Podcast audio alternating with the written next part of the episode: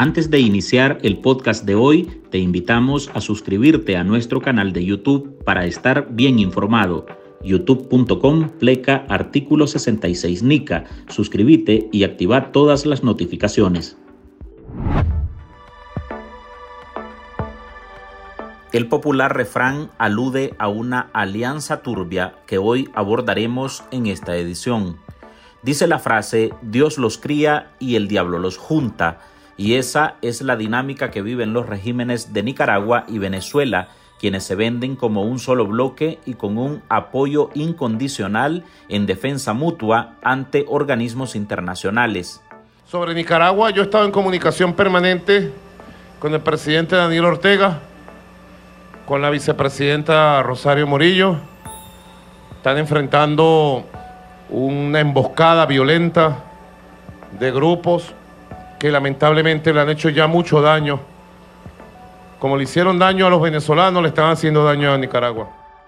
Esta semana se conoció por una publicación a la que tuvo acceso la defensora de derechos humanos y abogada venezolana Tamara Sujú, que la dictadura de Daniel Ortega ha solicitado el apoyo de los delegados de Nicolás Maduro para que lo respalden frente a la próxima convocatoria de la Comisión de Derechos Humanos a celebrarse en Ginebra el próximo 18 de diciembre, en la que se espera se expongan las violaciones a los derechos humanos en Nicaragua. Esa petición no extraña, ya que los dictadores Ortega y Maduro se autollaman amigos y aliados, y sobre los dos hay acusaciones por crímenes de lesa humanidad y represores contra sus pueblos. La carta fue enviada con remitente y destinatario de canciller a canciller.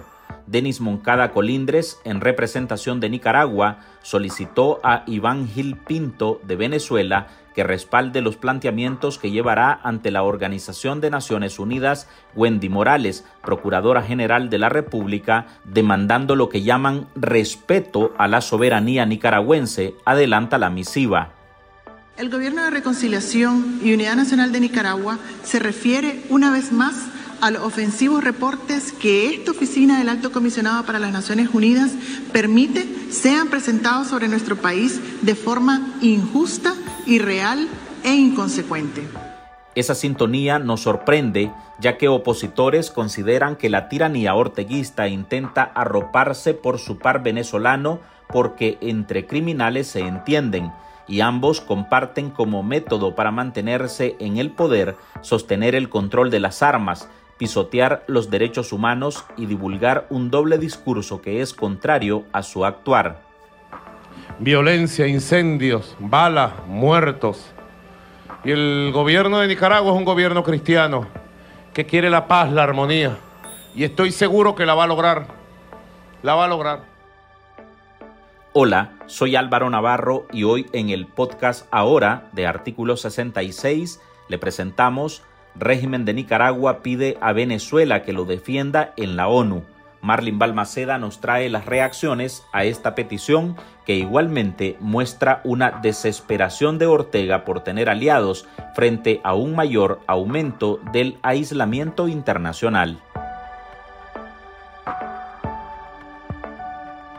Pleno de la Organización de Naciones Unidas volverá a resonar la crisis sociopolítica que prevalece en Nicaragua, y Daniel Ortega se prepara para que sus aliados le den un espaldarazo, en especial Venezuela.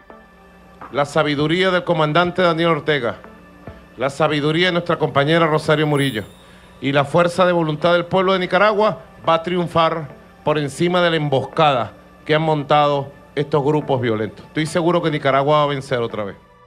Esta semana salió a relucir una comunicación oficial enviada por el canciller Denis Moncada Colindres a su homólogo venezolano Iván Gil Pinto, donde le pide que el 18 de diciembre apoye a la delegación orteguista ante la Comisión de Derechos Humanos. Las agresiones que llaman con soberbia y altanería sanciones no nos definen, ni nos doblegan, ni nos llevan a vendernos o rendirnos. No conocemos la palabra rendición. Moncada, uno de los rostros más reconocidos por intentar lavarle la cara a Daniel Ortega y Rosario Murillo, menciona en la carta filtrada a la defensora Tamara Sujú que en reciprocidad desde nuestra fortaleza de hermandad solicitamos a usted y a su digno pueblo el respaldo a nuestra posición de respeto a los derechos esenciales de las familias de Nicaragua. Esa alianza que plantea el canciller corresponde con la misma lavada de cara que los dos regímenes autoritarios ponen en práctica ante organismos internacionales cada vez que les toca estar bajo el escrutinio de los demás países. Daniel Ortega y Nicolás Maduro son dos dictadores que se apoyan mutuamente. Ambos han violentado derechos humanos en su pueblo y han instaurado regímenes autoritarios sangrientos en sus países. Y también, no solo ellos, también otras dictaduras en la región, especialmente el caso de Cuba. Creo que el temor principal de Ortega en la ONU es que sea condenado o señalado por algunas instancias, realmente el Consejo de Derechos Humanos, y también... recordando que el caso de Nicaragua sí ha sido documentado de forma bastante ordenada por el grupo de expertos independientes de la ONU, que genera una total desventaja porque ya ahí hay reportes sobre la persecución a la oposición política, la falta de libertad de expresión, de libertad religiosa, persecución a estudiantes, encarcelamiento de presos políticos, destierro y exilio. Esa es la opinión del activista y vocero de la Plataforma de Unidad por la Democracia, Enrique Martínez. Resume punto por punto las coincidencias que atan a los dictadores Ortega y Maduro, dos de los más reconocidos en América Latina por gobernar con mano de hierro sus naciones, lo que hace que no sorprenda que se respalden, dice el economista y excarcelado político Juan Sebastián Chamorro. Esta carta refleja las comunicaciones internas que entre dictadores tienen y que reflejan dos cosas. En primer lugar, lo que ya se sabe, pues, de que son una alianza del mal de dictaduras y que se comunican entre sí. Esto en sí no refleja mucho nada nuevo. Lo que sí se nota es de que hay preocupación de parte de la dictadura o de las dictaduras de estos foros. Es decir, en el mismo momento de que mandan a la Cancillería venezolana una solicitud por reciprocidad, dice la carta, de que le apoyen en los votos, eso indica de que ellos tienen muy pendiente lo que está pasando en el Consejo de Derechos Humanos de Naciones Unidas. Repudiamos las campañas contra Nicaragua de una izquierda cobarde. Moncada adelanta en la misiva que la Procuradora General de la República será la designada para tomar la palabra el próximo lunes. Tanto Venezuela como Nicaragua son vistos como represores y sus círculos de países que los respaldan se enmarcan en otras dictaduras del calibre de Cuba, Corea del Norte, Rusia o Irán. La solicitud de apoyo por parte de la dictadura de Ortega a la dictadura de Maduro ante las Naciones Unidas demuestra una vez más el aislamiento internacional, evidentemente causado por las graves violaciones a los derechos humanos perpetradas de forma sistemática y constante, en un aparataje estatal encaminado a reprimir a las personas opositoras y a cometer crímenes de lesa humanidad. Evidentemente, ante la Comisión de Crímenes de Lesa Humanidad, la comunidad internacional no tiene otra opción más que seguir denunciando y condenando estos crímenes, realizando exámenes por el incumplimiento de los tratados. En la próxima sesión del Consejo de Derechos Humanos, el Estado de Nicaragua será una vez más analizado. Se presentará una actualización por parte de la Oficina del Alto Comisionado de Derechos Humanos, una actualización en la cual se seguirán evidenciando las violaciones y los crímenes de lesa humanidad cometidos por el Estado de Nicaragua. escuchamos al abogado Juan Carlos Arce. Expone en qué consistirá la sesión en la ONU y el temor que le genera a la dictadura nicaragüense que los crímenes a más de 350 ciudadanos en el contexto de las protestas sociales de 2018 y su continua opresión a la ciudadanía sean denunciadas ante el Pleno. ¡Viva el comandante Daniel Ortega!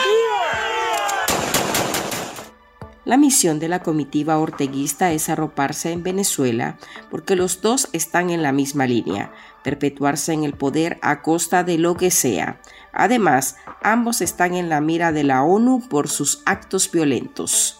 Cuando nos encontramos ante la dictadura de Nicaragua y Venezuela, tienen como similitud la comisión de crímenes de lesa humanidad. Venezuela está siendo investigado por la comisión de tales crímenes y el Estado de Nicaragua deberá hacerlo en su momento, ya que se han cometido múltiples crímenes de lesa humanidad como tortura, violación, persecución, destierro o traslado forzado de personas. En este sentido tienen cuentas pendientes y los estados siguen exigiendo el respeto inmediato de los derechos humanos. Ambos están en una situación de rechazo por la comunidad internacional y que cada vez están más aislados y que la mayoría de países que comparten los valores de la democracia pues han comenzado a valorar y señalar la necesidad de hacer una transición democrática por medio de algún proceso electoral que cumpla con garantías mínimas y también que muchos han propiciado algunas sanciones y que además los dos tienen muy evidente que en la ONU se aborde la condición de sus países porque genera, digamos, cierto impacto mediático, sobre todo en los procesos de toma de decisiones de algunos bloques, especialmente la Unión Europea y Estados Unidos, sobre el accionar ante estos regímenes. Y creo que eso es una de los principales miedos, no solamente de Ortega, sino de Maduro, porque aquí el apoyo también podemos verlo desde una condición bilateral. Tanto en Nicaragua como en Venezuela predomina un control político. Las revueltas sociales en las dos naciones han demandado la salida del poder por renuncia o elecciones de los dictadores. Ante eso, Maduro y Ortega respondieron con la aniquilación de partidos de oposición, la eliminación con cárcel o destierro de sus principales rivales y el dominio sobre todos los poderes del Estado, persecución a medios de comunicación y periodistas, criminalización de la protesta y destierro a sus críticos. En momentos retomamos el aislamiento internacional contra los Ortega Murillo y por qué se acuerpa con Venezuela.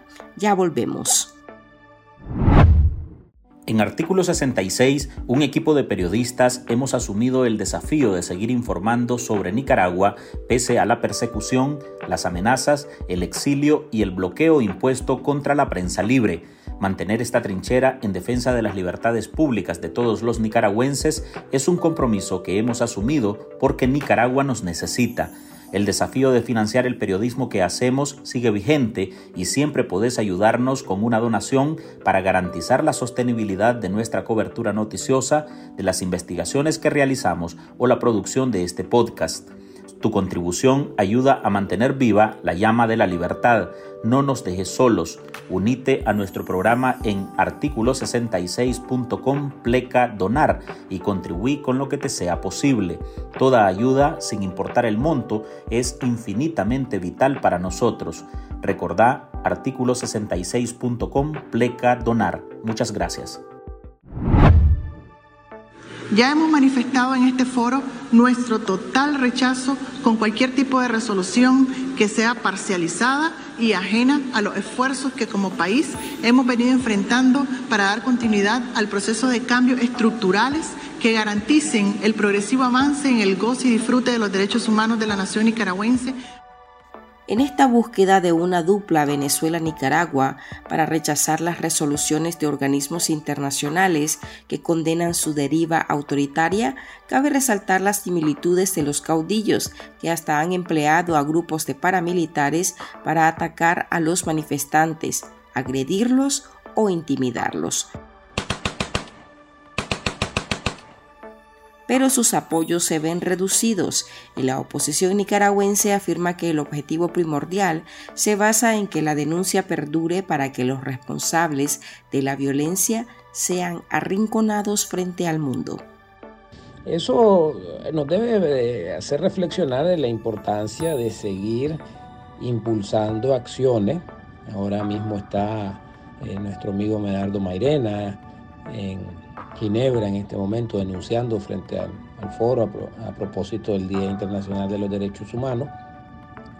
Y estos temas pues, son bien importantes, por lo tanto, seguirlos impulsando acciones a favor de los derechos humanos en estos foros, porque les preocupa a ellos y les preocupa quedar mal, como mal están quedando. Y entonces tienen que recurrir a los votos de estos países. Con relación a esta carta, sí refleja el temor, la preocupación que para la dictadura significa que sigan siendo expuestos frente al sistema de Naciones Unidas. Tenemos que recordar que el sistema de Naciones Unidas también administra la Corte Penal Internacional, que lleva a los dictadores perpetradores de violación de crímenes de lesa humanidad a la justicia internacional. Así que para ellos Naciones Unidas es una institución que la cuidan y se cuidan mucho de que en Naciones Unidas no sean denunciados. Precisamente por eso que hay que continuar el trabajo de denuncia en las Naciones Unidas. El dictador nicaragüense creo que ya está definiendo una estrategia, puede estar sobreadvertido de algo que se pueda dar en el proceso y que necesite estructurar alguna contranarrativa.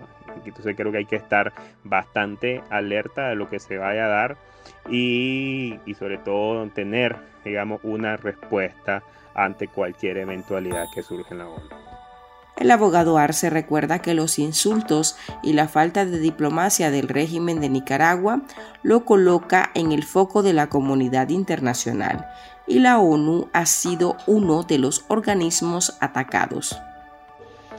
También el aislamiento internacional por parte de Nicaragua corresponde a una política de Estado dirigida a la comunidad internacional, una política de Estado dirigida contra la comunidad internacional, a quienes constantemente utilizan palabras soeces y actitudes que no son propias de un Estado. Por ejemplo, no podemos olvidar que el 23 de octubre del corriente año, Nicaragua llegó de forma intempestiva ante el análisis del comité de la CEDAW básicamente contra el comité, y lo que realizó Nicaragua fueron improperios. Con improperios se dirigió al comité, desprestigió el análisis que se estaba realizando hacia Nicaragua por las violaciones reiteradas hacia las mujeres y la violencia constante contra las mujeres. Expresó que el país cumplía los derechos de las mujeres y posteriormente se retiró. Es una actitud hostil que nunca antes se había visto, al menos en un examen ante el comité. Evidentemente estamos también ante la Comisión de Crímenes de lesa humanidad por una parte y por otra parte también por el descrédito de Nicaragua hacia la propia comunidad internacional. Venezuela y Nicaragua, en su misma línea discursiva, acusan a sus críticos de ser terroristas y golpistas financiados por Estados Unidos. A los dos regímenes se les tacha de corruptos y de usar al Ejecutivo para silenciar a las voces disidentes. Si en algo se caracteriza el imperialismo es en ser más mentiroso, porque predican la paz y practican la guerra, predican la paz y practican el terrorismo. Hasta aquí llegamos con esta edición de nuestro podcast Ahora de este miércoles. Recuerde que usted puede sumarse a este programa a través de nuestra línea de donaciones para que podamos seguir ejerciendo el periodismo libre y defendiendo las libertades públicas. Puede dejar su contribución en www.articulo66.com/donar. Gracias por escucharnos. Soy Álvaro Navarro.